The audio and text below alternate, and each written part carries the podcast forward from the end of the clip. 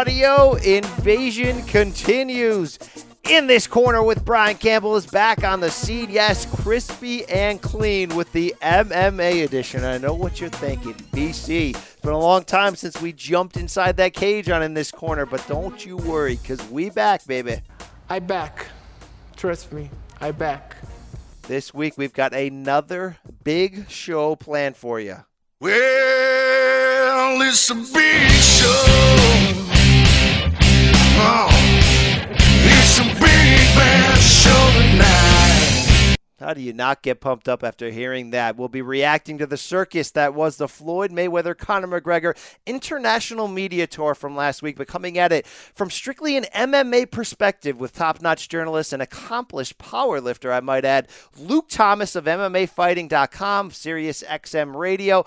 We'll be looking at which role Dana White specifically will play in this fight, when we might see McGregor again in the octagon, and whether or not Maymac, as the kids like to call it, will be a one off, unique to its own kind, or really the beginning of a new venture overall within the fight game. We'll also be chatting with UFC flyweight Ian McCall, yes, Uncle Creepy himself, in a long form chat that you simply won't want to miss. McCall provides the latest on his health scares, including coming to terms with the fact that at 33 and two and a half years removed from his last appearance in the octagon, his fighting career could very much be over. McCall will also share his take on Mayweather McGregor, squash his beef with Ronda Rousey, and wonder openly how history might have been different had he edged pound for pound king Demetrious Mighty Mouse Johnson in their 2012 draw. It's about as honest and real as it gets, folks, for a fighter interview. This is Ian McCall, unplugged and pulling no punches. So buckle up for this one. But hey, man, it's a loaded show, as I mentioned, as we continue to charter in a new era in MMA. Welcome to the Machida era.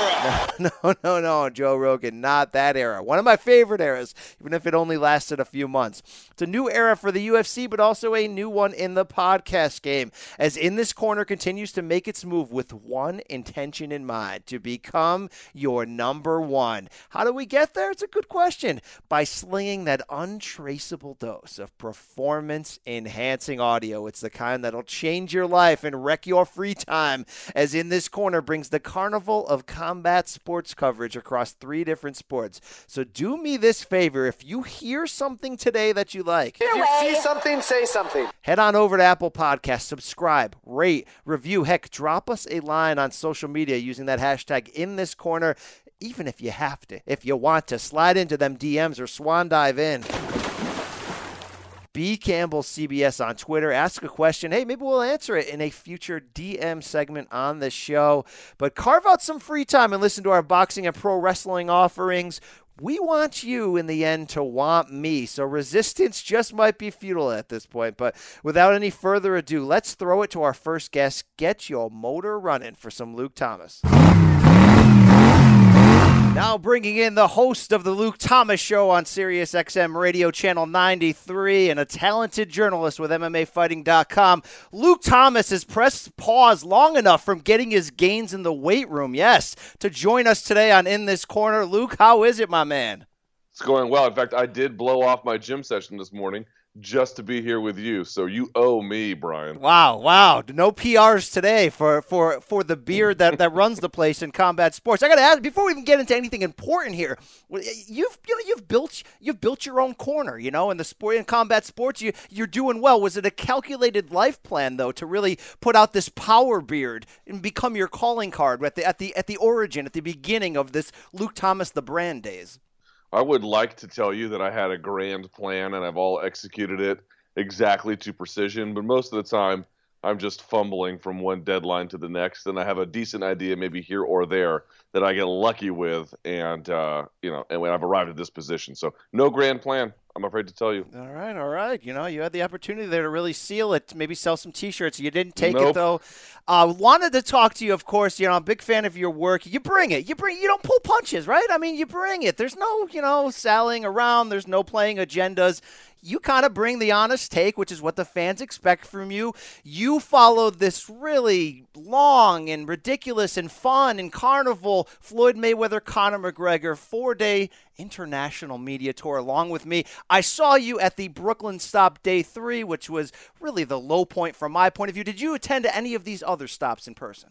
No, no, just the Brooklyn one with you. All right. Well, you certainly have got a unique perspective covering this, being a longtime MMA journalist, many landmark UFC cards. Also, you've done the rounds on the Mayweather circuit a few times. I've seen you out there at the tail end of his career when it really was a, a clown show all to itself at times. So, just to set the stage, have you ever personally seen anything that comes close to this Maymac World Tour in combat sports, from the size of the personality and egos to the, the pomp and circumstance and ridiculousness?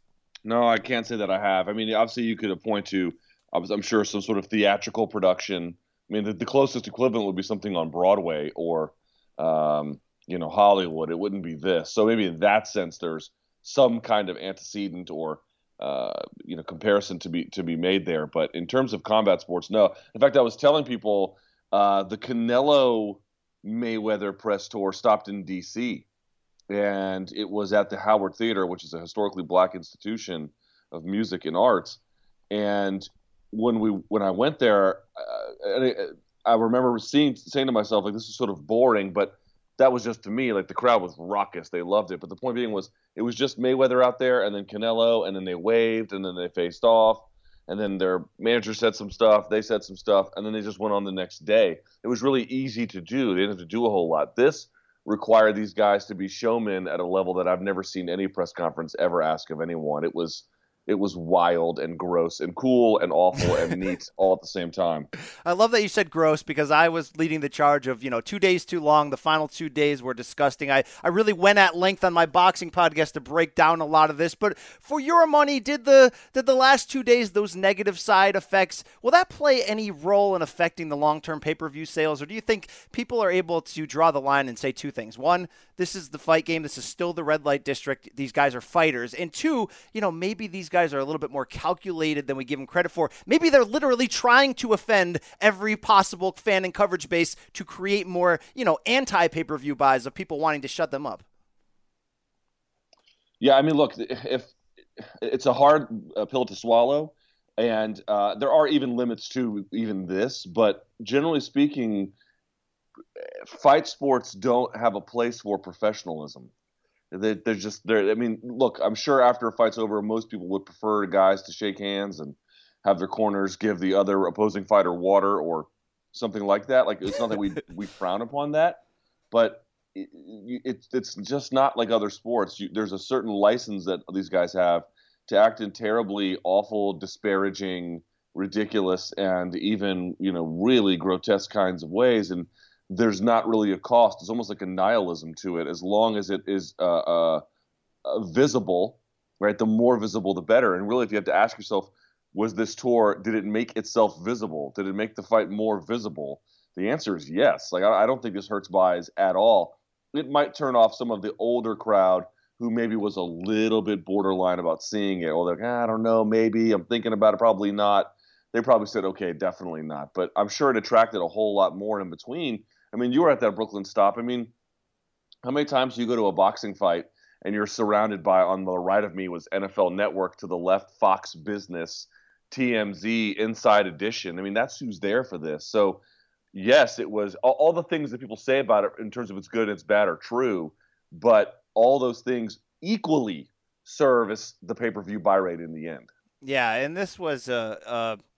You know, you mentioned some of the things. It was a calculated circus of the ultimate level where these two guys were able to can perform things that you don't ask of fighter. Whether you believe more in the UFC press conference model or the outdated, boring boxing press conference model, and we saw kind of mixtures of both in this, right? We saw gray-haired Richard Sturm of the MGM Resorts come out and say nothing, which is what we're used to in boxing. We also saw more of an open mic feel, but still, I don't think there's any other fighters in the world, any other athletes, really, if we're really being honest, that could have done, at least through the first two days, what these two guys did in carrying out jokes, carrying out pre planned skits. And what that led to was, was what you mentioned a reach across the universe that we haven't seen.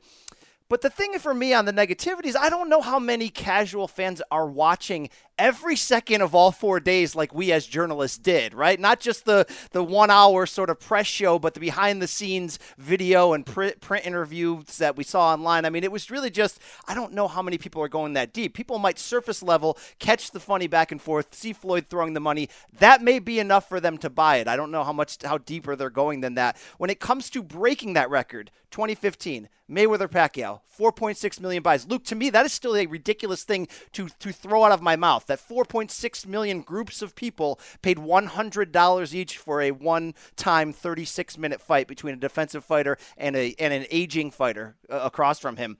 Will this fight break that and will it shatter it? Because if you read even you know your colleague at mma fighting dave meltzer uh, sort of reported that the, the advertising pitch is that it may do 7 million when they're trying to sell airtime here Yeah, I mean, before I thought it would do somewhere between Canelo, Mayweather, and then Mayweather Pacquiao, somewhere in that three million, three five range. And now I don't even know. I don't even know what the ceiling is on this anymore. Because here's the th- thing: the big lesson I took out of Mayweather Pacquiao, and I'm sure everyone else has their own, was that when you get a fight that can sell 4.6 million pay-per-view buys or more, there's not much of a fight to it. That in order to get some kind of arrangement where you can garner those kinds of returns, it's not something that you can organically put together. Now you may say, well, those two guys were the first two. I mean, were the best two of their generation. Same weight class. There's a lot of meritocracy to it, but as we saw in the end, it happened way too late, and it wasn't much of a contest uh, in the end. And so there was a bit of a scam to it. And so to my point is this: like, could it do seven million? I mean, that seems highly unlikely to me, but I really can't tell you it's not possible. I cannot in any way say that it can't be four, six, or five, or six, or somewhere in that range. It's they have absolutely engineered some kind of scenario to maximize commerce, to maximize buys and advertising and closed circuit and gate and then the whole nine yards. And so when that happens, man, all bets are off. I, I would be I, if I'm a prognosticator on this one in terms of financial returns, I'm going to be very much hands off and just sort of wait to see what happens because I am absolutely of the belief, whether it's at the gate or on pay per view, this one's going to set one kind of record one way or the other. Yeah, no doubt. And people argue against that and say, well, you know, Mayweather Pacquiao was a real fight, right? One versus two in their division, one versus Sort two of. in their era, sort of. But it had the, it was backed by the idea that it was real competition. That I don't think that matters in the end. Like, what does our society reach towards and go after? Like, like trashy reality TV. This. I mean, you see what Bellator does for success, right? They play the trashy reality TV card to a certain degree with those MMA pornography style old guy fights. This borrows more from that than it does anything else. So I think that's why, it, for me, it, there's there's no ceiling, right? I mean, it's it's white versus black, it's MMA versus boxing. It, it really checks every possible board, but the board it checks above all are the two most ridiculous personalities. I mean, McGregor can do things to sell a fight that Manny Pacquiao never could in his dreams, right? Like that's ultimately the long term difference for me. Yeah, I think that's right. I mean, again, who was next to me? It was TMZ and Inside Edition. Why is Inside Edition covering a fight? Do you think they do you think they really care about you know whether Keith Thurman gets a fair shake in the boxing world? They couldn't tell you who he is if they put him in a lineup. I mean, it's got nothing to do with it. In fact, the whole fight itself. I mean, one of the reasons why when this fight was first even you know hinted about way back when was I was like, this is this is nonsense because number one, it's not. I thought it was never going to happen. Uh, that shows how smart I am. But then two, I was like, isn't this question settled? Like, didn't didn't we figure this out already? That if you put uh, a guy who's a jack of all trades against a specialist in the specialist world, we basically know what's going to happen. And it, the one thing about this fight, another reason why I think it's sort of built on um, something large, even well, even fight fans exhibit this, but certainly beyond the fight fan world, there's just a little bit of amnesia about this. Like, yeah, maybe it was settled, but who cares? Let's see it again, right?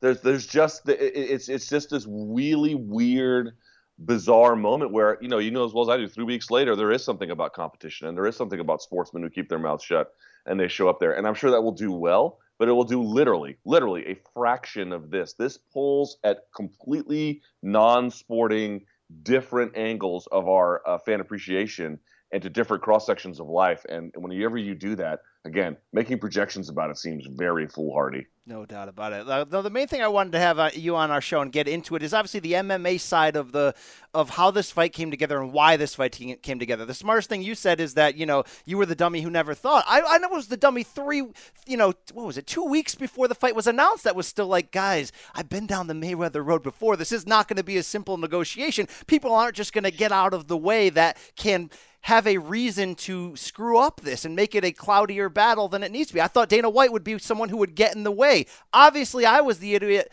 not realizing that people would come to such. Uh, you know, such willingness at the amount of money. I mean, heck, I watched Mayweather and Pacquiao not succumb to that amount of money for five and a half years. So maybe I'm jaded. But I want to talk to you about the UFC's role because, from your perspective, why ultimately did they step aside and just roll out the red carpet on this calendar year and say, okay, Conor, you go down this road, we're going to follow you, we're going to take our chunk, but we're not going to take you to court. We're not going to, you know, we're just going to get out of the way. That seemed like a pretty dramatic 180 to me when you look back over the last six months.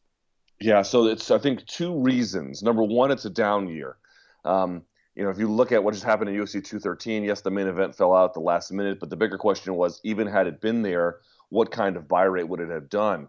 One of the big problems the UFC faces is not merely the absence of Conor McGregor and Ronda insofar as in octagon appearances are concerned. Obviously, McGregor is fighting Mayweather, but um, it's that there is an erosion of the upper middle class, as I like to call it, of pay per view stars. It used to be, you know, getting a guy to go above a million was a really big deal, and it still is, of course. That will always be a very interesting threshold for any fighter, uh, boxer or MMA fighter to cross.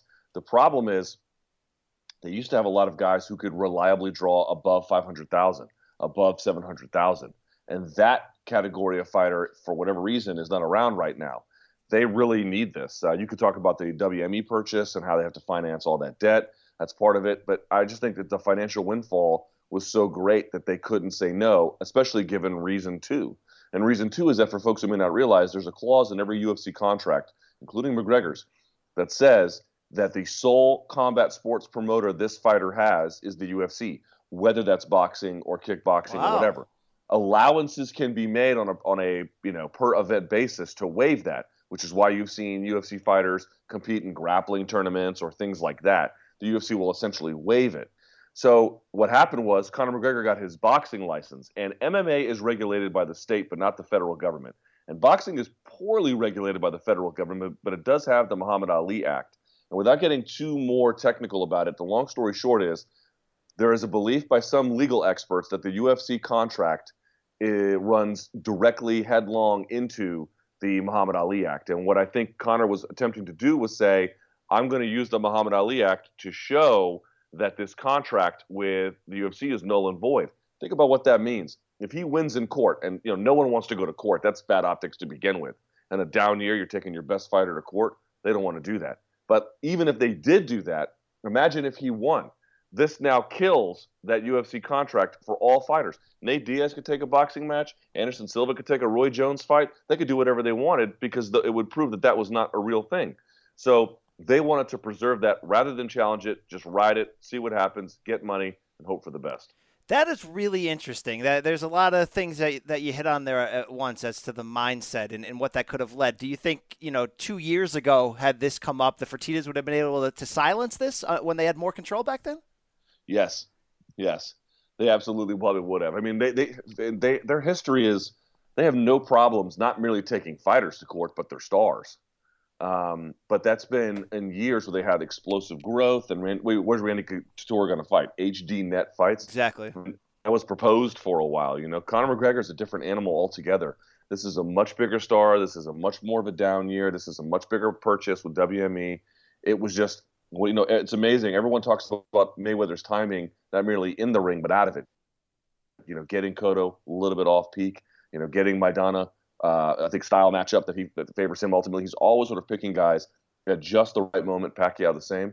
And Conor's that way too. Conor has excellent timing inside the octagon. He's got even better timing in terms of his business arrangements right outside of it. Yeah, there was definitely a perfect storm with all, the things you mentioned the need to pay off that debt from the UFC's new ownership, the lack of star power for the first half of 2017. And it reminds me to a weird degree when you talk about the, the risk that's being taken to your top star of WWE in 2016 allowing Brock Lesnar to go to UFC 200 when SummerSlam is a month later, right? Like there's the, the potential of injury and sort of, you know, uh, of hurting your future business. Now we assumed from what we know of that inside deal that you know Vince McMahon was getting something to allow that at that time. Certainly he had a, a string of commercials on uh, on UFC 199, right, and on UFC 200. That sort of was part of it. What do you think the UFC is getting to allow Conor to do this outside of a lump sum? Do you think it ends there?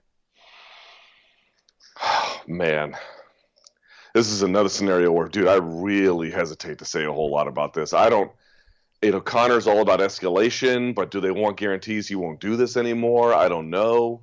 Um, uh, how do they protect? How, how do they even get him back to the octagon if he winds up making, let's say, the hundred million? If this sells, you know, about five, six million pay per view buys, I, that's it's a great question and it's an important one, but it's one that I am very hesitant to say anything about because there are so many variables here, and not merely least of which would be how the fight goes itself. What happens if he gets embarrassed? You know, what happens if he shocks the world? What happens if it's something boring? What happens if it's something Yeah. exciting? All of these things can affect everything that happens after it. So I'm very hesitant to say a whole lot about Yeah, that. Yeah, no doubt about it. I'm also very hesitant to lose my uh, press credential, by the way, and that's a real thing in today's day and age. I mean, we can't dance around that, but but not going deeper on that. Uh, you look at this uh, from a bigger picture here. When the fight was announced, Dana White during that original teleconference was, you know, said, "Hey, is this the beginning of future crossovers?" We saw Stipe Miocic tweet out the same day the fight was announced, he wants Anthony Joshua. You know, the year before we saw an angry Jose Aldo saying, "I want to fight Miguel Cotto in boxing. I want to get big money." Dana at that point said, you know, no, essentially saying this is a a, a unique one-off all unto itself. But Luke, the biggest two words I took away from this press tour from an MMA perspective were the two words printed on Dana's shirt, two of the four days, that said Zuffa Boxing. Right? Like that opens up a whole new thought process. Now, when Dana was asked by reporters, you know, including myself, what does that mean? You know, he sort of gave you the either the wait and see answer or, or you know, we can't talk about it yet. What did that mean to you? What's because that's a statement. You're not, you know, he's he's choosing his his wardrobe wisely, as wisely as Conor coming out in the white, you know, mink coat. What did that statement mean to you? So I actually asked them about it directly in the New York stop. And I said, Do you intend to promote boxing fights? And he said, I don't know, we'll see. And I was like, That's not a no. He's like, Yeah, it's not a no. And I was shocked by that. I didn't think he'd ever want to get into that. I don't, I don't know what it means exactly or specifically, but I, it does remind me of when the UFC was up for sale and everyone was, was reporting it was up for sale. He went on, uh, God, whose show was it? Was it Dan Patrick? I can't remember whose show it was. And they asked him, Hey, is the UFC for sale? And he was like, It's not not for sale. You know, it's the exact same way of answering that question, which is basically a yes. And he smiled when he said it. You know, as you, you pointed out, he wore that shirt not merely at the Toronto stop, but the Brooklyn stop as well. And so I, I, I was told that it wasn't anything, that it was merely some kind of an arrangement to offset potential insurance risks without much, you know. So, for example, Strikeforce was under not Zuffa, but Forza, right? So if something happened to the company and went under, uh, it wouldn't bring down all of Zuffa. It would just bring down Forza. So something like that. But it, it was never really fleshed out and explained in great detail to me. And then I was told that before I asked Dana about Zuffa boxing, and that's when he told me what it was. So to me, there's something to that.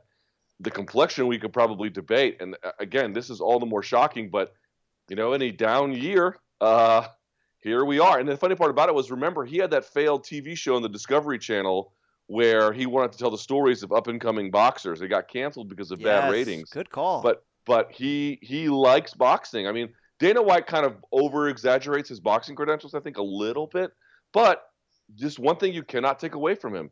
He is a real deal fight fan. I mean, whatever else you want to say about him, good or bad, you cannot take that away from the guy. And so maybe he wants to get back into the boxing promoting on some kind of level. Sure, he knows how to do it better now than he once did. Well, here's what that screamed to me is that we know sort of the the mythology narrative of why the UFC is so successful, right? It's it's you know it, it's more or less three boxing fans. Dana himself was in a small level trying to get in the boxing business, right, as a trainer, manager, whatever at that point. They sort of picked up this dying sport of MMA, injected it with the things they don't see in their favorite sport, boxing, that they wish they had seen. You know, went through a lot of financial hardships, turned it into an empire. Now have a ridiculous amount of money in their bank account from selling it last year. And Dana, of course, still on with the UFC now in, in his president role. But it shows me that, like, these guys are still competitors, right? In the business sense, they love boxing. They know that as high as they got the UFC brand to, that 1% in boxing in the wild, wild west that still is the sweet science still gets you more money than anything that can happen in the UFC. It showed me that these guys are smart and hungry enough to say, let's go for it. I mean, a lot of people have gotten into boxing promotion with big names from Sugar Ray Leonard to Roy Jones to 50 Cent to Jay Z and not had success and blew a lot of money trying. The one thing these three guys have are a lot of money and a lot of success in promoting fights, and they're boxing fans. I think this is really obvious to me, right? Like, for me personally, I'm saying this fight, if it kills, maybe it's the beginning. There's there's a cloudy issue in that, right? Like how does this play in with UFC fighters? If Zuffa involves the Fertitas who are no longer UFC owners, where does Dana fit in? Is he playing both sides? I mean, it's a cloudy area, but I think it's not just a conspiracy. It seems like it makes a lot of sense. Right, and the other part about this is, uh, you know, what is this presser really like? Look at the audience. It's an MMA audience that was there, and everyone's saying it's an MMA press conference. Well, sort of. It's an MMA press conference on steroids, or I mean, it was it was set up. It was set up like a boxing press conference where you know people. It, it, for folks who didn't realize, in MMA or UFC anyway, Dana White gets up there and says, "Hey, who's got the first question?"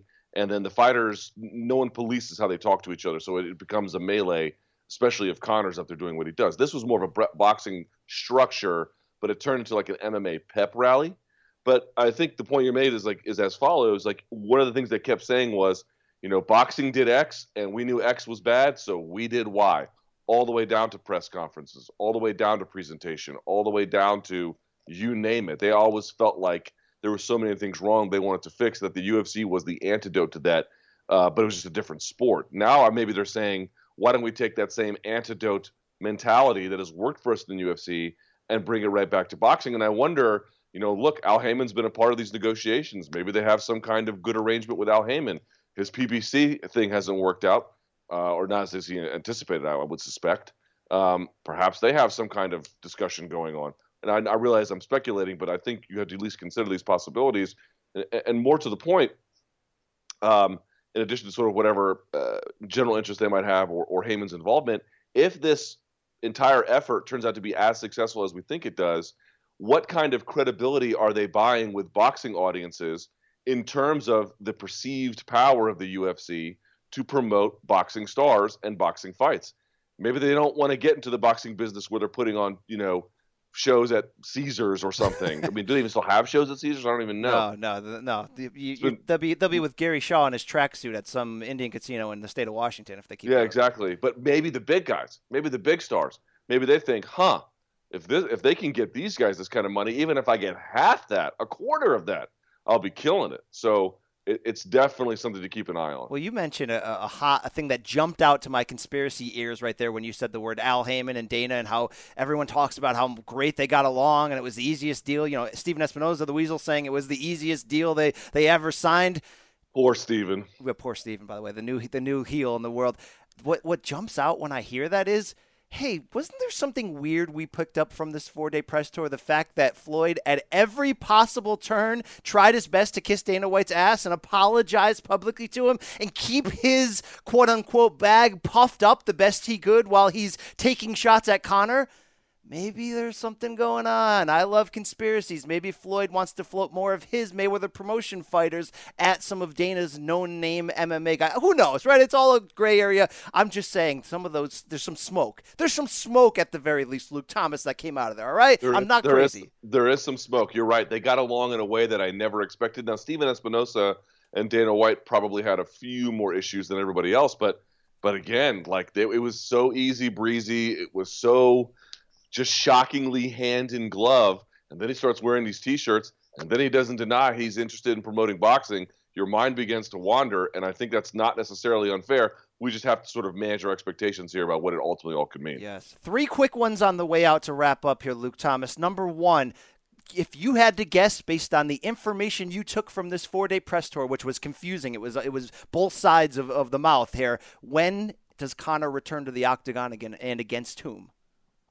Provided his loss to Mayweather, if in fact it is a loss, provided the loss is not devastating, where he's like starched or badly KO'd, I do suspect he'll return late 2017, early 2018. And he had mentioned Nate Diaz in a trilogy or Habib Nurmagomedov. I mean, that probably makes sense, right? Uh, I know Nate Diaz's people really want that fight. They want they want Conor right after Floyd, but we'll see what Habib has to say about that, or right. Tony Ferguson potentially. True, true, true or false? The worst thing that can happen to the UFC is McGregor pulling the upset. No, that is not the worst thing that could happen. It would prevent him probably from ever returning because it would force a rematch. And if there was a rematch, that certainly would break any and all records. I mean, I would consider that to be a bigger upset than Buster Douglas defeating Mike Tyson. I don't care what the odds say. I believe in terms of sporting accomplishments, that would be borderline miraculous. so I'm not trying to dismiss his chances. I'm just simply trying to give proper context. If he does that, that that needs to be one of the greatest sporting upsets to be considered as such uh, of all time. But it would be such a financial windfall for them that it wouldn't be the worst scenario. The worst scenario would be, as I mentioned before, let's say he gets badly, viciously KO'd in the second. I don't see that as particularly likely either. But then not only yes, you get the payday, but does he come back? What's going to happen? Could you really use him again? Would he be psychologically damaged? That would be worse. You know, somebody asked me what's the best upset you could compare this to, and they they they responded with a text before I could and said, "What? It's probably Tyson Douglas, right?" I was like, "No, it's more like LT Bam Bam Bigelow from WrestleMania 11." That's the best comparison I can give you. They're like, "That's pro wrestling." I'm like, "Exactly." Anyway, on the way out here, finally, you are somebody who breaks down things from a technical standpoint on your Monday. Is it Monday morning analyst? Is that what we're calling it these days? Yes. I, I love it. I love the detail, the minutia, the inside baseball there as you break it down.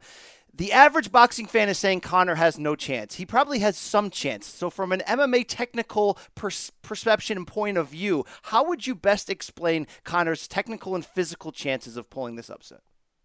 Uh, I would say they're pretty small. Uh, I mean, everyone's like he's not going to lay a glove on him. I, f- I just find that a little hard to believe.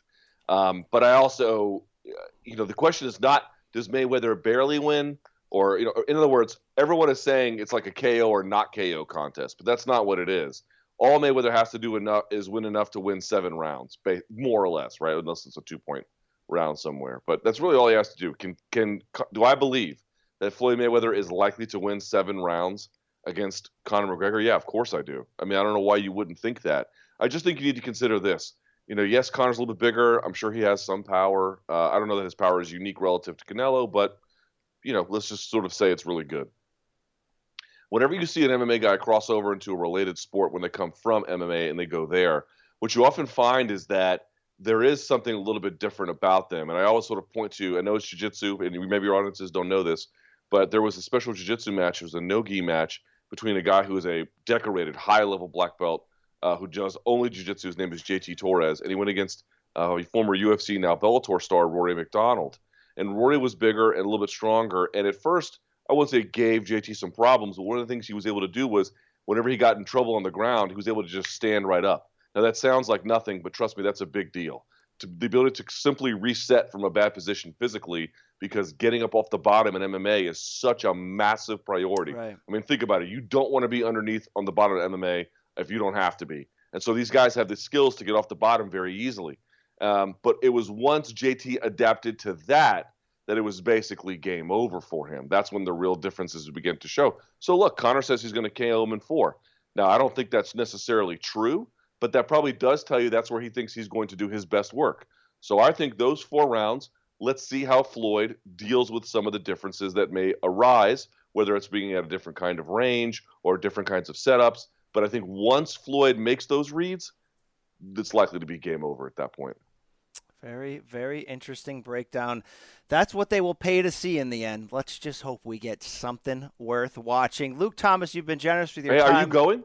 Of course, of course. You Yeah, better believe. right. Come on. It, it- not only is it bring together my three combat sports because you had the wrestling angle in there, no doubt, but it's a slop Super Bowl of only the Bellator variety. You know I love that stuff. Come on, Yeah, you do. come on. Where can they find you on social media, Luke Thomas? Uh, uh, Luke Thomas News. So Instagram.com slash Luke Thomas News and Facebook.com slash Luke Thomas News. Listen to the Luke Thomas show. That's every afternoon. Is that what's a four o'clock? Is that what the people should be doing? Yep, 4 to 6 on Sirius XM channel 93. Find your video podcast on MMA Fighting on YouTube. Luke, thank you for your time. We'll talk to you again. Thanks, man. Great stuff right there from Luke Thomas, giving us plenty to think about in terms of what the long term impact of Mayweather McGregor is going to be on the UFC, on Dana White, on much, much more. Hey, there was even a lot of conspiracy juice to stir into your drink and get you aroused. There's a beautiful aroma that arouses me. Up next, UFC flyweight Ian McCall, who you haven't seen in the octagon for quite some time, and that is for good reason. Get ready for a revealing look into the mind of a matured fighter who's been through his own personal hell over the past few years and finds himself at the crossroads of his career. Enjoy. Pleased to welcome in UFC flyweight Ian McCall. Yes, we're getting creepy here on the In This Corner podcast. Been a long time since we've seen you rock and roll in the cage, but seeing you very active on Twitter. How you doing these days, man? Uh, you know, I guess, I guess I could be worse. Dude, that's a good way to look at it, right? Some perspective in there. I, I've basically I, I I have a media company that's behind me. You know, they they, they help me run all my social media, my podcast, all the stuff.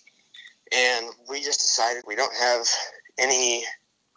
You know, we we don't have anything else to do. I can't fight, so why not try and become kind of media, I guess. I'm I don't really want to call myself MMA media because I don't know, it's silly, but uh, just like talking and messing around and the whole show of uh, Mayweather McGregor. Um, just a, it's the perfect opportunity to, to try and talk. I mean, I, I've been getting close to a million impressions every week on my on my uh, social media. Well, that's where it jumped out to me. I follow you uh, on Twitter, of course, as a fighter, but during this Mayweather McGregor World Tour, that's you know taking the sports world by hostage. I, I see you playing a big role in that. The the Uncle Creepy's right in the middle of that. So. Do you feel like this is the beginning of a transition, or is it just sort of, of you know fighter to journalist, or just sort of towing the waters and seeing where we go here? Uh, toe in the waters. You know, I, I, I man, I can't write to save my life, uh, but I have a lot going on in my brain, so that might work. You know, like uh, I don't know. We- We've, like I was saying, we get close to a million impressions every week on my Twitter alone. You know, we don't even factor in Instagram and everything else. So if it works, it works. If I can make money doing it, then great. Um, but it's just something I, I'm just bored. I'm going crazy right now. I can't. I barely work out. I, I can't fight. Uh, it's hard to make money. So I'm, I'm just trying to figure out different ways of of making income and, and being happy for once. No doubt. The Twitter account we're mentioning is at Uncle Creepy MMA. Let's get to the bottom. Let's update the fans who don't know exactly where you are. You know, the stats tell us we haven't seen you in the cage since January 2015. We know that there's been five fights canceled from now until then. What is your current status on health, on plans, on moving forward? Oh, my health sucks, man. Um, you know, I, I get in the gym and I'm finally feeling physically good, which took, you know, since, what, February of this year? Um, I haven't worked out yet this week, but the last maybe three weeks I've kind of been getting, you know, maybe three, maybe four type workouts a weekend. I'm hitting pads again. I'm not sparring. You know, my, my brain is off. Um, there's a lot of issues going on. I mean, people know the issues of me passing out and throwing up and that whole thing for the last year. But there's been some other other neuro neuro pains that I've had that are um, they're really scary for one, but uh, you know it's hard to deal with. Like I I went to a neurologist who's a, a, a friend of mine who's one of the best neurologists on the planet, and he goes, "Listen, there's probably something wrong in two parts of your body. I think it's your brain and your heart."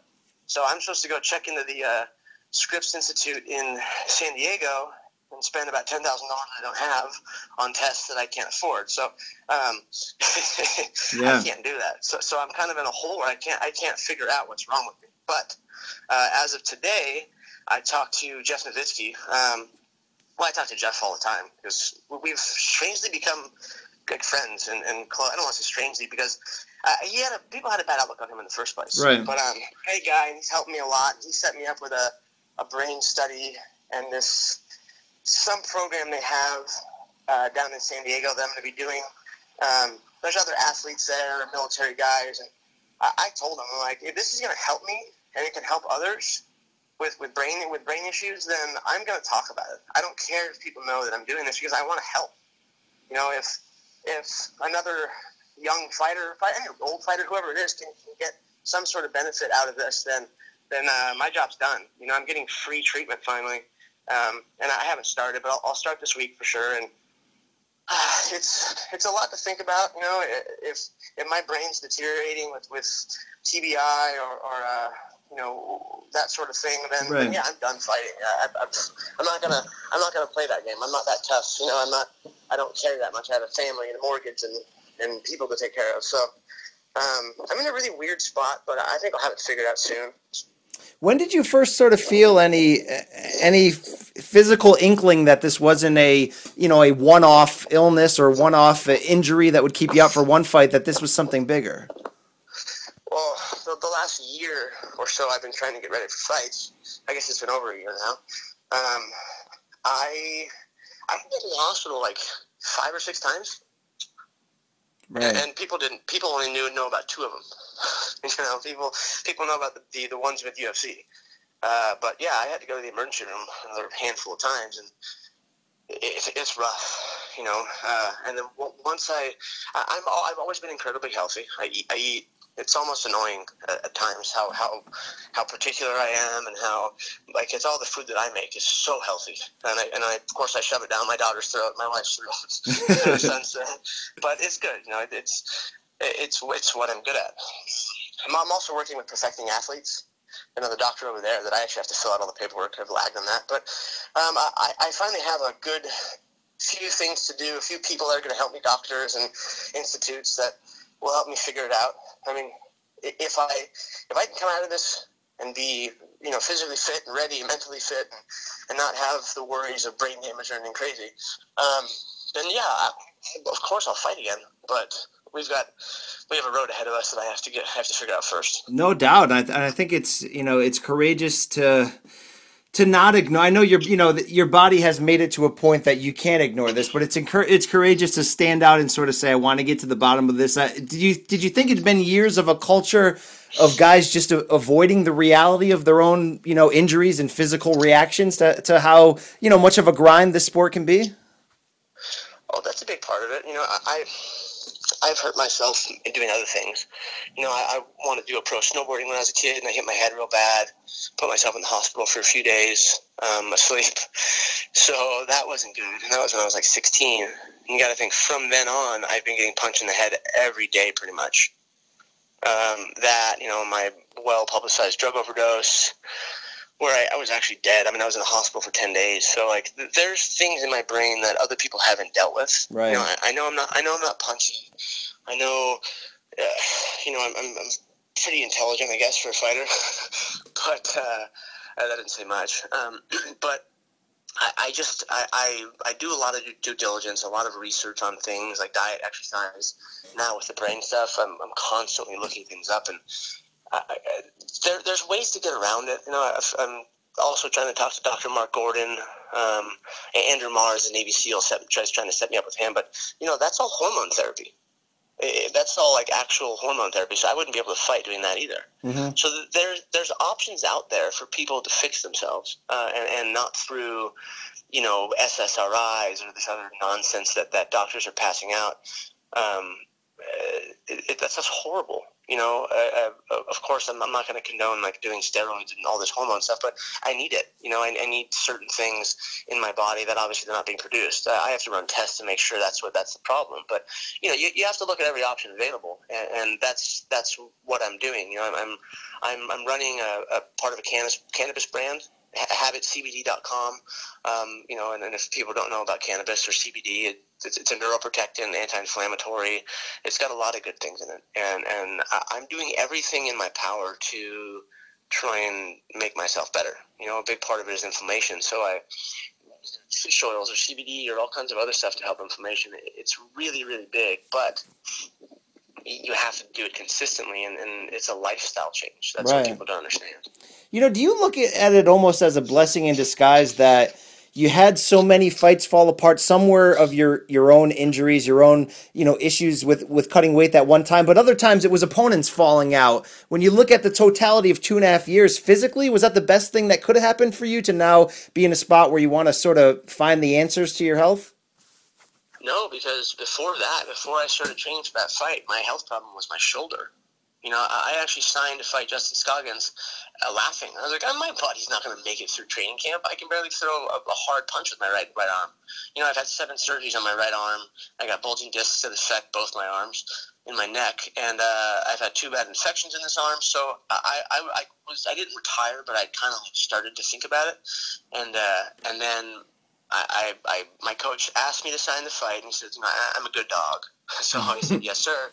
You know, he, he, he, he had it out for Justin Scoggins because Justin Scoggins, you know, be a, a teammate of mine, uh, Josh Sampo, and and you know, my coach wanted me to kick his ass, so I said, "Sure, yes, sir." You know, and, and we started training, and I, as I'm training, I got an MRI, and my, my surgeon is another, obviously he's done a lot of surgeries on me. He's a friend of mine. He goes, uh, "Well, you know, since you did all the stem cell and stuff, your shoulder is better than I thought." He's like, it's structurally amazing. Unless you do something catastrophic, you're fine. He's like, do you want to fight? I said, yes. I said, okay, well, stop being a get in the gym. It's gonna suck. It's gonna really suck. He's like, but but push through, and I did. And it did. He was right. It sucked horribly, you know. But it, it's I had to I had to break through it, and I did. And then it, everything just went to it went to shit because I, I had to fight with Justin and they, they got rid of him for you know reasons he couldn't make weight, and then Mhm. Ray Borg got sick, and then uh, there was a fight in between there that got canceled, and the, the, the two Neil Seery fights was when my health really took a turn. Um, I, I I had maybe ended up in the hospital. I think I mean I was already passing out when I started to work to, you know to get ready for the Scoggins fight, and, and was throwing up a little bit, but it wasn't as bad. It's just got progressively worse. And I mean, now it doesn't happen all the time. When it when it does happen, oh, it, it's it, it, I'll be you know I'm out for a week. I'm, I'm I won't even go to the hospital anymore. You know, I, I the only thing they're going to give me is an IV, and I'm not allowed to take those. So uh, I, I just I know what they're going to say. They're going to charge me money, and they're going to stick an IV in my arm and just say, okay, you know, you're, you're this is it. But it, it's or give me drugs, give me painkillers that I don't need. You know, like give me morphine or some shit that I'm like, this is only going to cause me issues. Yeah. like being a being a former addict, or I guess you're always an addict once you're addict. Um, You know, how do so you? it's, it's. It- it's hard for anyone, you know, really in any pro- profession to sort of separate the identity of themselves from who they are within their job. It's become such an important uh, identify, you know, identifiable piece of who we are in this society. I think especially for a fighter who's becomes this public figure because of it. Now that you're in the middle of dealing with the the pr- possible reality of, of of never fighting again, is that you know harder to deal with off the start than, than you ever imagined? Um, it, it's hard. You know, I uh, I just keep looking at my kids and my wife. That's all it is. You know, I, I, they don't care if I fight. They don't. They don't care. You know, like of course they want me to fight. That's the thing. They know how much I love it. This is all I've ever done. I went professional at 18. I went professional in 2002. Most people don't know that. I've been fighting my entire life.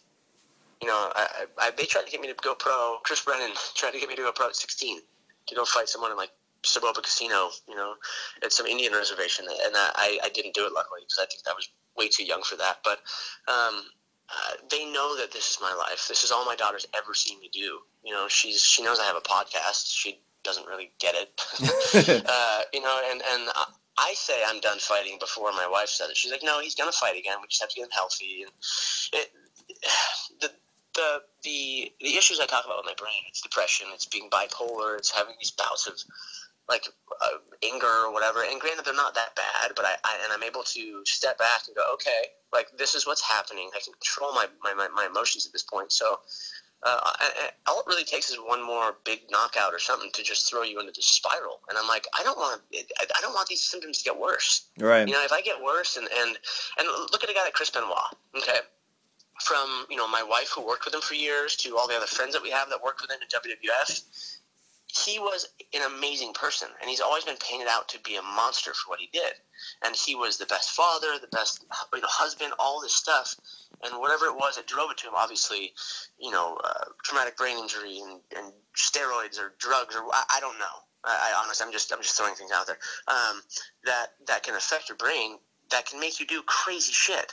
You know, so I, I'm, I'm, I'm gonna fix it before any of that even even starts to happen. I'm, I'm not gonna play that game. I like my life and I love my family, and and uh, I have to think about them first. That's that's the main part. Yeah, no, no question about it. It's a very sober uh, way to look at it and sort of, you know, iron out whether it's Benoit, whether it's somebody like Junior Seau to see these guys that, that Yeah. went to such great heights, and then there's that turn you mentioned that that's unforeseen when you're dealing with the brain. Uh, Have you learned anything about yourself going through this process? You know, of of of sort of trying to find answers, dealing with the possibility of of, of charting out a new you know direction in your life. Oh man. Um, well, most of my life, most of my career, for you know, a large portion of it is just all smoke and mirrors. You know, uh, just to be cool and just to play the social media game, which I've done very well. You know, that's why I have a good, a good sized following. You know, I've never had to buy any followers. It's always been organic. You know, and it's growing at a, at a really good rate. But uh, trying to find myself is a, is a big thing. You know, that that's uh, and especially when you grow up, you know, having kids and, and the life where you have to, to, to change from a young man to an adult to a parent, like you, you, I'm still in the process, I guess. I'm still trying to figure out what it is I'm trying to do. You know, most of the work I do do now, like, you know, my wife runs a charity. I run a company that I'm trying to tie into a bunch of charities because I know what, you know, cannabis and CBD can do for, for me- medically for people. Yeah. You know, uh, it, it's, it's how I control my wife's seizures with her epilepsy. It's how I control my daughter's, you know, rheumatoid arthritis, which she, you see your own kid diagnosed at two and a half with rheumatoid arthritis. She can't walk. She can't think. You, you, you do whatever it takes.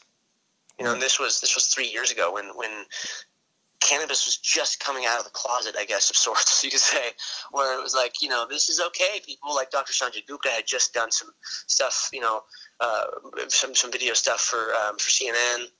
I don't, know, I don't know if you ever watched that, but Dr. Sanjay Gupta is amazing, and he really cast a good light on it. And this was right before my daughter was diagnosed, so I'm able to to talk to nutritionists and, and doctors, scientists, other athletes who have RA, and they've they've helped me, you know, change a lot. It's the same thing I do with my wife's epilepsy. I, I, I do the research because it's my job to take care of them, and, and I, I can't I can't be getting pushed around in a wheelchair, drooling on myself when I'm supposed to be, you know, uh, taking care of a family. I'm supposed to be taking my daughter to, to, to, you know, her riding lessons or playing polo or, you know, jumping, and my son to every other sport he's amazing at, or my wife wants to go do anything.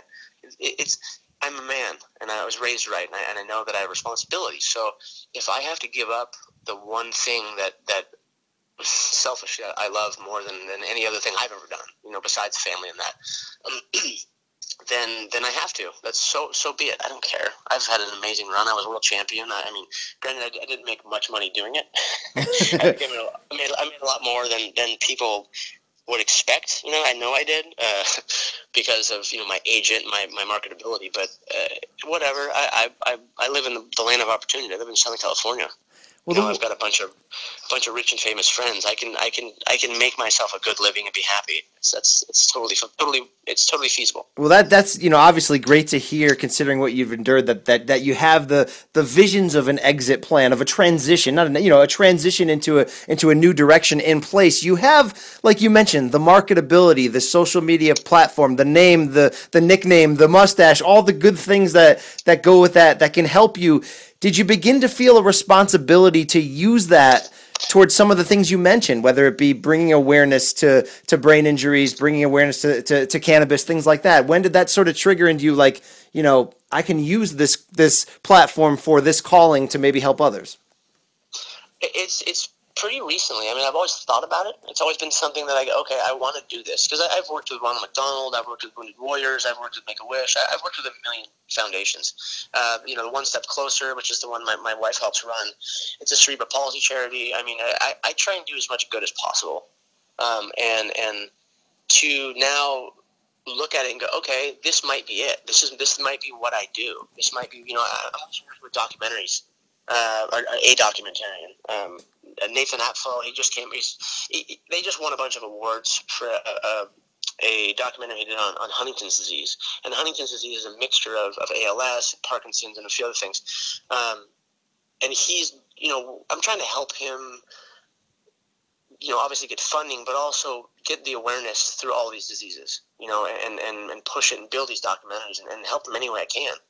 And it's it's it's something that I really I really really like doing. I, I like helping people and giving awareness of all kinds of things. I mean, this world is filled with all kinds of shitty things that happen, but it's also filled with a lot of amazing things. So if if you can, you know, work through the hard stuff, negate it any way possible, and then uh, find what makes you happy you know, or, or, do things that make other people happy because in turn that will make you happy, make you feel better. Obviously, we all need to make money, so if you can, if you can monetize all that somehow and, and not look like an asshole by monetizing other people's sickness and, and things, you know, then uh, then you're doing it right. You know, because there are some people, a lot of charities out there that do, they make millions of dollars, and then you look at the person who runs it in their house, and you're like, wow, you're really rich. Like this is weird, but that's that's just business, I guess. You know, I mean, a lot of charities give a very small percentage of what they make to to the actual charity, um, and, and, I know this because I, I have owned a business that was a nonprofit, and, and, and I get it. I've, I've I've understand it more than most, and it's pretty pretty weird. But if you do it the right way, you know, then then I think you can you can have it you know both sides of it. You can make money and also make everyone happy. Oh, for sure. Uh, this is you know I, I'm not sure every every MMA fan knew to the exact detail uh, uh, of what you were going through, but you know also really of uh, of where your head is at, of the positives and, and the the bright outlooks that you do see, and, and the and the plans you have. You know if this is the end of MMA, so I, I you know I applaud you in that regard for you know being in a crappy situation, but but you know grabbing it by the horns and, and pushing forward in the right direction. Certainly, uh, you know from what fans see is is the funny guy on Twitter, the guy breaking it down. We saw you breaking down, you know the the Mayweather McGregor carnival for all it was this week. You know to step away from from sort of the more serious aspects and just focus on that circus carnival. What was your take uh, of seeing boxing and MMA collide in a way that we didn't think would ever happen? It was a fail, honestly. I tried to hype it up because I thought it was going to fix itself. I thought it was going to going to do better than it did, but uh, you know, you, honestly, the problem was, and people don't know production and things like that. Um, Mayweather is take his company has taken over production of this, so they, they they've done it the whole time. And I'm sorry, but they, they suck at it. Horrible. And boxing promotion is horrible. It's all about rap and oh cool, you've got rap songs and you know made after you, and you're you're Floyd Mayweather, and you give me my bag, and yeah, and like your your whole nonsense is scripted. The whole thing was scripted. You know, you have his big juice head guys and confronting, you know, Voltron, whatever he said, and then like really, come on, that's just it's so fake. And and even if you go back to the very first one where they cut Conor's mic, and you have you have all the the, the people from Showtime, oh, we didn't do that, no way, you guys are full.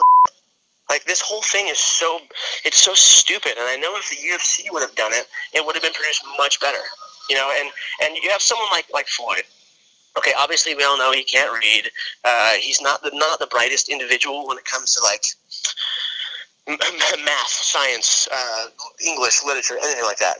But he is he is a one of the highest level geniuses when it comes to boxing. Yeah. And all that stuff is that way because he's a product of his environment. Look at his dad. Look at his uncle. Look at the way he grew up. I mean, come on. What do you expect? Like that's just it sucks, you know, because you have a guy that's that good at something, it, and that's all he's good at the reason why he is smart in business or he has become smart is because he has smart people around him. Okay, he's got uh, the Al Haymons and, and people like that that have helped him kind of prune his career and, and, the way he looks at things and talks about things. And, and so he has a good insight into it but you can't give a guy like that total control because then you have him you know acting like a and he has like three lines that he says the whole time it's like, come on, dude, this is horrible. Like, give me some better production value. Give me some more content that I can, I, I, I, that I don't see right through. I know a lot of people, uh, you know, felt certain ways about it, but I'm sorry, the adoring public is stupid.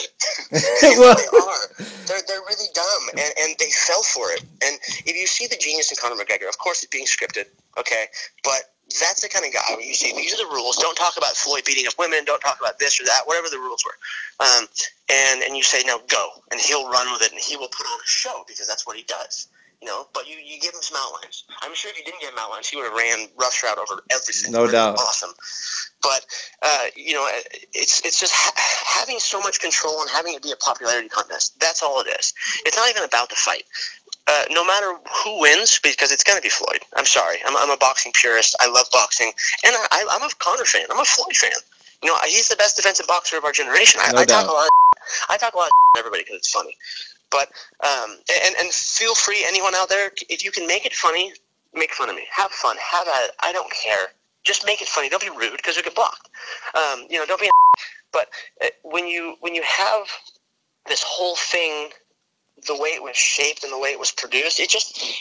I, I just I got so sour on it, and, and the way it just kind of fell apart. It got later and later and later. It just got worse and worse and worse. And obviously, Conor gave a great speech uh, in that little debate thing um, in in London. But it, it was just I don't know. It, the whole thing just was gross to me. And- Well, it's and- it's interesting. It's like you, you you touched on a lot of key points there. Like Floyd ran out of material. There's no question. Floyd controlled the event, but that's like his legacy, right? Like he's he's figured out how to beat the system so hardcore that he controls even you know the potential cutting of someone's microphone. I mean, there's no question there. You also pointed out a key one. It's being marketed to the the not smart population. And i don't and i mean that in the sense the people that aren't smartened up to the fight game the people that are coming in for the reality tv elements. And to that degree it may have been a home run is even though that feels sort of grimy in the end. But when you look at the whole event and the fight the boxing public is sort of like, you know, get out of my screen, get out of our sport. This is a carnival. This is a joke. How is Floyd going to earn number, you know, victory 50 against an MMA fighter? I feel like the MMA reaction though has almost been like a, hey, we made it. We got to this level. Did you feel any of that or do you look at it equally as this is a joke? Conor shouldn't be in this. No, I, I, you know what? He, he earned it. He earned it, and granted, it was through, um, partially through a popularity contest because you know these are two of the biggest, biggest sports figures on the planet at the moment, and they will go down as that because they're both very, very, special athletes.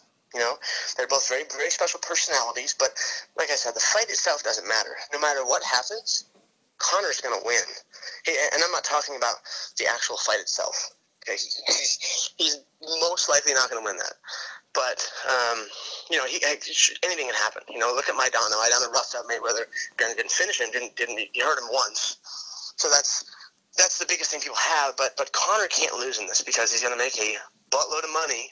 I mean, he's making crazy money for this, and he, he all he has to do is touch Floyd. Honestly, he has to just touch him once, hit him, and, and if, even if it doesn't knock Floyd out or hurt Floyd, it's still going to make him look good. He's going to come out on top. And Floyd, you know, this is this is Floyd's, you know, probably last stand to go out there and make a bunch of money, pay, pay off his taxes. I mean, granted, we don't know how he's going to pay off the taxes that he's going to use this money to pay out. You know what I mean? He- so we don't need to go there because I, I, I don't. You know, I don't, I don't get it. I I don't understand how you have so many smart business people behind you, like a guy from uh, Haymon went to what? He went to I think he went, or something. he went to an Ivy Harvard? League school. I think it was, I think it Yeah. was Harvard. Yes. Harvard? Yeah. So you have a guy that's that smart, but you how do you still owe that much money? Honestly, like how do you have handlers that let you spend that much money, and also how do you owe that much money? So there's a weird a weird spot that obviously we don't know anything about it because we don't we don't know inside information. No I don't care, but but you just see the the the the, the misrepresentation or the mishandling of Floyd, and they're letting him do all this stuff, and, and you know he's going to go broke eventually. And he's going to go broke, like, it, and we're all going to get to see it. You know, we've It's said gonna- that for gonna- it's gonna be years. It, it would, uh, he would obviously be on like an almost MC Hammer level of, of of disappointing to see that a guy who made like an atrocious amount of money, who should have seen the the you know the falls of the guys before him. You hope not for Floyd. Obviously, he's showing you what we've seen the public some bad signs. I like where you said McGregor's already won just by being in this, and that's kind of true, right? Like he got under Floyd's defenses even to sign this fight in a way that is almost miraculous, right? Everybody calls out Floyd Mayweather in every sport almost, right? They know that's the payday. This guy made it work. Obviously,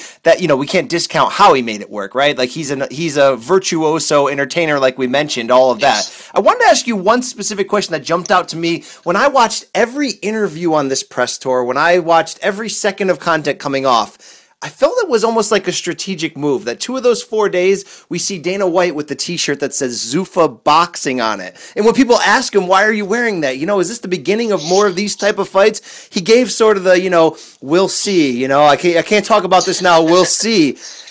It's almost like we all know, for as as broken as boxing is, the one percent still make more money than than any UFC fighter has ever made, right? Like that can never come close to it. Is this the beginning of, of more of these crossovers in your eyes? Did that state shirt make a statement to you in any way?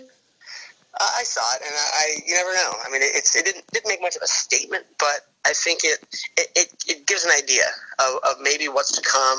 Um, I think we're finally going to see, and it, it irks me because you know I made like well over two hundred grand my first first year in UFC. You know, like I, I did I did I did all right, um, but you look at kind of the way it's going, people are going to make start making a lot more money. I, I think, I hope. I mean, you have, let's say, you take Joanna, Joanna Jacek, um, for instance. She is a Polish superstar. She's marketable. She's a savage. She's one of the best strikers in MMA, you know, realistically. And, and, and that's coming from me, who was never into women's MMA, even though I trained Carlos. You want to beat up my basic little sister, okay? I should not mm-hmm. like her. but I appreciate the fact that, that the UFC can market her and make her a superstar. You have Bobby Knuckles down in Australia and, and through New Zealand. He's their biggest sports star. I was just with my friend from Australia who was, came to, to visit me out here in California, and he, we were going over all that, and he's like, "Yeah, the kid is now a superstar." And imagine if he becomes the actual champion.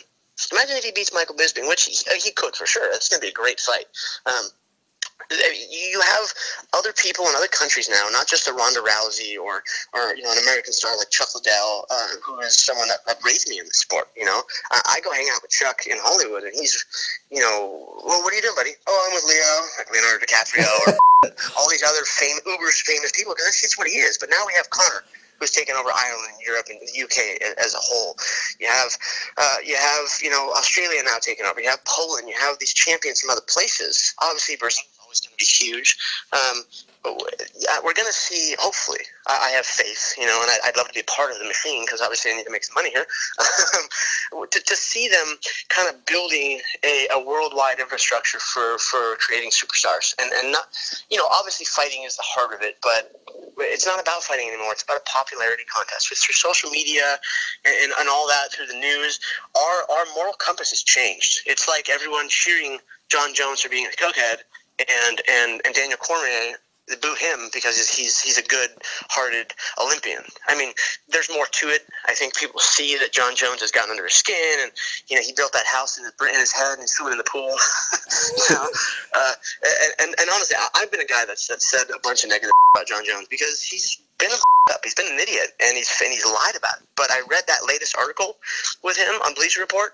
Wow, newfound respect. He's finally come out of come out of everything and gone. You know what? This is me. Big deal. Deal with it. I don't. I don't care if you like me or hate me. And and, and that was kind of what. As, as just a, in my personal, you know, in my brain, everything, I was like, I'm waiting for this. I'm waiting for this guy to finally do this. That's called a heel and- turn, Ian. Right? That's called embracing Yeah. a heel turn, right there. Exactly, but the, if you if you read the article, I don't know if you have, it, it's it's great. It's a great article, and, I, it was put together well, and Jon did really good in it. So you just you see how society's changed and all this stuff. It's all going to be about popularity, you know. Um, look at Sage Northcutt. The guy became a superstar overnight, and he has fizzled out pretty much completely. You know, he, he's but people don't care. He's still marketable. you know, it, it- it's it's just how it works. It's how you make money, and, it, it's it's it's interesting. So now we have to learn how to navigate all this and deal with it. And, and I'm I'm I'm right there with everybody else trying to figure it out. All right, what do you make of of guys, you know, guy in your division, former opponent Demetrious Johnson, having, you know, a public scandal, a public beef with the company about payment, about treatment? I feel like 2017, if anything, has been the year of the outspoken fighter. Are you embracing this direction of guys sort of taking control of their own brand? Yes, I like it a lot. Um, because as a promoter like Dana, you know, who who has done amazing things, uh, I, I, I you can never take that away from him. But what he did to Demetrious, shame on you. You know, that was that was that was not cool. Um, but you know, that's life. That's business. That's how it goes. I mean, uh, but to see fighters like him or myself, uh, I've even told my agent they've offered me fights multiple times this year. And number one is my health. I have to get that back. But number two, I need to renegotiate my contract. I ain't even saying no because I don't make enough money. You know, I, I got an offer from Russia, uh, that Chechen dictator guy. his Yes. And they offered me a hundred grand flat without even negotiating. That guy wants you to fight to the death, though. That guy wants to fight to the death. Pe- people people ask me, they go, "You don't care that it's blood money? I don't give a f- if you pay me in blood diamonds. Okay, like I don't care. I, I get into a ring and I, I potentially try and beat someone to death until a ref stops me for money. I don't care. Give me my money. So, with that said, okay, UFC needs to pay me more. I know what I'm worth, and and it's not worth risking my body. The last couple fights I've lost, what five fights I've tried to do to, to, to end my contract so I can get a new contract, like we talked about with the UFC, has not happened. So I'm, I'm done. I'm not going to end up in the hospital again for, for peanuts. It's not going to happen. Yeah. I, mean, I, I have to get paid. I, have to, I, get, I just see that the fact that, that Russia offered me or Chechnya offered me 100 grand. That, that's a big deal to me. I, I, it's just the, the, the mental part of it. I see it and I go, okay. Now, now that's what that's that's that's a goal of mine is to get that sort of money. Um, Well, that feels like the best thing that could could happen with Mayweather and McGregor. It seems for the UFC is maybe kicking guys in the back and saying you could be you could be worth more. You are worth more. You should be worth more. Go out there and get it. Whether it's in boxing, whatever it is. I mean, I think the positive effect for MMA fighters is that it is McGregor's raising the ceiling to a higher level, and every time you raise that ceiling of, of salary, everyone else is going to be eventually brought up to their own level. Exactly, and I want to make a note that that that I'm not shitting on the UFC. The UFC has taken care of me my entire career. I mean, they've always been great to me. I've, I've never really had a bad experience with them. I've never been talked down to. Everything's been great. So I'm not trying to, to, to undermine them or anything. It's just the truth. You know, there's that's just how it works. And then I wouldn't be. Let's say they said no, we're not going to resign you. I'd say okay, that's fine. okay, I did see ya. Thanks for the work. Thanks for thanks for all the love over the, over the years. You know, it's it, you just got to take care of yourself and, and people people get too personal when it comes to business in every business. I mean especially when it's just you going out there to perform people really expect more and and you have to earn it. You have to earn it through well now we have multiple ways to earn it. Through being popular through being good looking It helps. Yeah. um, through you know through having a, a, a country or a state behind you having a good fanfare you can build that on a regional scene. Um, you know, there's a lot of ways, and, and and then actually going out there and performing, which is something I haven't done. You know, I, I get, I get it. I haven't performed up to my up to my greatest at all. I mean, I've I've performed like crap my entire UFC career. I mean, even my first fight with Demetrious, I should have finished him. You know, all this would be different. History would be different if if, if I would have done my job and finished him. That's a shown off. great way to. That's exactly what I was going to ask you. History could have been different. When you see Demetrious go from the level he was when you fought him to pound for pound number one almost across the board, and now some people, Dana included, teasing greatest of all time level before that recent beef he had with him. Do you do you what do you think about Demetrious's rise from that fight where you you know provided his only blemish at flyweight? You know, I stopped uh, messing with Demetrious and, and talking trash, and just just because it's it was it was easy. You know, he doesn't fight back, and he's just so nice. And the fact that he he's earned my adoration, he's earned everyone's. The guy is incredible, and whether I beat him or not, and and all that, I don't care anymore. It was a long time ago. That's my Al Bundy moment that everyone wants to bring up. You know, like oh, guy four touchdowns one night. I, I don't care. It, I lost. He beat a rematch and he beat me fair and square. You know, it, it's just how it goes. It's life, and and I, one thing that, that most people don't have in life is is the actual moment where their life started to spiral out of control, and I have it. When you see that first fight and our hands get raised and I run off, that's it right there. No one else. I, I don't know anyone else who has that. You know, like I, I saw the point where my life crumpled, and and it's just I've never regained footing. But Demetrious ran with it. He got he got back in the gym where I did, and I was out slacking and doing dumb things. He got better and got you know he came back and kicked my in, in Florida.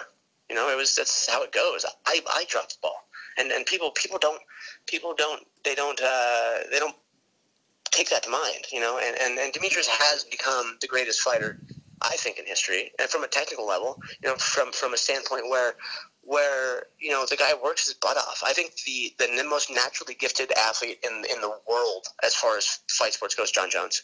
Right. I mean, and and the fact that he doesn't work hard enough. Well, you know, maybe maybe that's over now. After reading that article, I, I it sparked an interest in me where I'm like, okay, I really hope we see Jon come out. And as much as I like Daniel, I, I also like violence a lot. I want to see him go out and crush people because he has the capabilities, you know. And if he can do that to someone like Daniel Cormier, then wow, really are the best. But um, right now, those are the two best guys for sure. And, and I, I just. I don't know. I, there's, I've had a lot of time to think about this, obviously, as you can tell. No, no doubt about it. As we transition out, and I, I couldn't thank you enough for, for your time on the podcast today, is the beef with Ronda Rousey over? Um, Yeah, I, I just, you know what it was is I never thought that women were good enough in fighting, honestly. And she was portrayed as this like lion killer, this this savage that was so above everyone else. Well, that was before we had female athletes. You know, realistically, like Ronda's not the best athlete on the planet. You know, she's a stationary target. She's she's sure she was she was she did amazing, amazing things for the sport. Um, and I was having fun. I was being a dick. I, I know. I, I deserve to, to you know people get mad at me over it. But I, I've changed my tune because now we have actual athletes, like not soccer moms and oh I had to lose baby weight, so now I go oh now I want to fight. You're like no, that's not how it works. go go take care of your kids. Like you're not a you're not, you're not an athlete. Okay, but now you have the, the Amanda Nunes and the, the Shevchenkos and the Holly Holmes who are just superior. They are, and, and now I appreciate it. You know, Joanna and whoever else. You know, even Carla. Carla's an amazing athlete. She's a wrestler. She's a, a, a or all American. Like, you, you know, you had you, you actually had now. And women's MMA has has transformed and progressed at a rate that took men you know, for a, a, lot longer than they did. We men built the sport for what twenty years, twenty five years now, and uh, even longer, I guess. And and women caught up at a crazy rate. So I, I am the first person to say now I you know I bite my tongue. I'm sorry for what I said, but they earned it. Maybe it was motivation on my side, but um, you know I, I and I also felt bad for Ronda once she lost to Holly. People her. That was so unfair. Right. Like that again. Me going back to the moral compass of, of just society in general that was up. That was horrible. The way they did that, and I was just like, dude, that's gross. I, I'm not touching that with a stick. Like, I'm not getting anywhere near that. I felt bad because it was it was just wrong. The way the way the internet is, and the way you know people have this like they you know they can go on and post anything on anyone's page at any time. It's just it's silly. But if you learn to if you learn to block people for one, I learned this from Brendan Schaub. Uh, blocked. Sorry. Like you just if you're gonna be a dick, I'm gonna block you you know, make it funny. Please make fun of me in a funny way so I can laugh and then say something, you know, sarcastic back to you. Um, but it, I don't know. It's that the whole thing with Ronda I, I is is well over. You know, I'm sure she's she doesn't need anyone else making fun of her or talking because that's just the girl's been through enough. I, I don't I don't want to kick anyone while they're down. Hey, this is a mature Uncle Creepy here. You, you've graduated to uncle status. I mean, this is it, right? I have, you know, and I, I it's, it's being a parent and having this much time to reflect on my life, and then having life constantly you. I mean, life has me so much over the, the last year or so that I, I just I go okay, like what I just got to smile. I just got to smile and be introspective and reflect on things and and and, and just still after all everything that's happened. I mean, you guys have no idea. You guys only know the, a, a, a, very small percentage of things that have gone on in my life, and and it's been it sucks, but I'm still smiling. I'm still here. I'm alive. The world's still not going to kill me. it's tried. It's tried a few times. The world's tried to kill me multiple on multiple occasions, and it's not succeeded. So. Um, I, I might as well try and back off of that uh, risking life behavior and, and, and create, you know, a, a different legacy. You know, I, I think I helped build uh, the sport at a lower weight. You know, I've been around for a long time, helped build the flyweight class, even though it's kind of sputtered out since my my fallout, um, which I don't blame on me. It's just the way things feels without. Um, so I, am happy, I guess. You know, I'm just just trying to just trying to figure out the rest. What, what's next? You know, is it fighting still? Is it is it you know all cannabis? Is it? Uh, am I you know to am I, I going to become a documentarian? You know, I I, I like that, and, and I I'm I'm excited. I'm excited to have something else to do. Yeah, man. You well, you're a personality. You've always been. You have a great personality. We we got the podcast out there, right? Story time with Uncle Creepy. Tell the people where they can find yes. this. Uh, it's it's you know I'll, I'll, go on your podcast app if you have an iPhone. Um, it's it's interesting. I, I haven't been doing it like I should. Like I said, my life has been really hectic over the last few months, so I just started doing. Uh, stuff over the phone. I, I, didn't have time to go to LA to work with TJ DeSantis, who's been my producer forever. Great guy. Uh, but I'm, I, I, yeah, TJ's amazing. I mean, we, we make such a great team, and um, but now I'm getting back in the, in the swing of things, and I've got a mobile unit, and I'm, I'm sure I'll be going back up to TJ to, to record with him. It, it's right now we're just breaking down fight stuff and kind of screwing around, but I'll be giving more more good stuff soon. You know, I've got friends like uh, Matt. This Matt Shadow is the singer of Avenged Sevenfold, is he gets back from tour in August, I do believe. Um, so he's like, "Bro, when are we gonna do a podcast?" I was like, "Oh, well, thank you, thank you, sir." Um, or just you know, other cool people that are coming up. I, I don't, I don't ever have fighters. Like, I'll talk about when I talk about fighting on my podcast, it's about fighting. But when I have my other friends, whether it's people in bands or or people who make films or people who you know, I got a buddy that shoots porn or or playmates or porn stars or, or whatever. I mean, there's a million million people that different walks of life that go on my podcast, and um, it's interesting. You know, go check it out. It's there's some pretty cool stuff that I've done, and, and I'll, I'll be doing a lot more soon at Uncle Creepy MMA on Twitter. Hey, you're 33 years old. If the future takes you out of the sport, you look like you're you're seeing where that future is can be. I can only wish you well, man. You got a good head on your shoulders. Keep up the good fight. Thanks so much for joining us on In This Corner. Thank you. Anytime, man.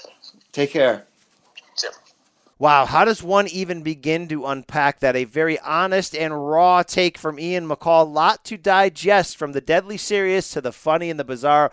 Uncle Creepy giving us the full buffet of emotions on in this corner. Many thanks to Ian, along with our other guest, Luke Thomas of MMA Fighting, and thanks to the listeners for coming with us on this audio journey. Be sure to check our boxing and pro wrestling offerings this week on in this corner, and be forewarned, we're coming even bigger next week with a guest previewing UFC 214 that you will not want to miss. We'll be back with even more of that performance enhancing audio. You can have it in the cream, you can have it in the clear, but most importantly, you can have it your way. It's a judgment free zone here on the ITC. So follow me on Twitter at bcampbellcbs. Swan dive in with those DM questions. Because if I've learned anything at this point, really, I mean, it does go down in the DMs. I will give them that. I've only got two words for you all, though, as we exit. We out.